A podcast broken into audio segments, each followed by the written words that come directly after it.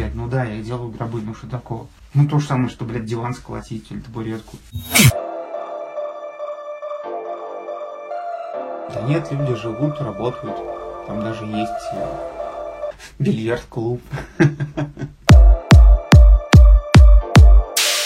А мы гуляем и спим. Я им часто говорю, что спите, отдыхайте, вы гуляете, вы не понимаете, что я вам завидую и очень хочу поменяться с вами местами. Люди, ну, были, конечно, смешные коллеги, был очень смешной отдел продаж, они очень смешно продавали. Мне неинтересно знать, что думает другой человек. Я, в принципе, людей не люблю. Да на самом деле очень много хороших людей. Хороших людей. Преобладание.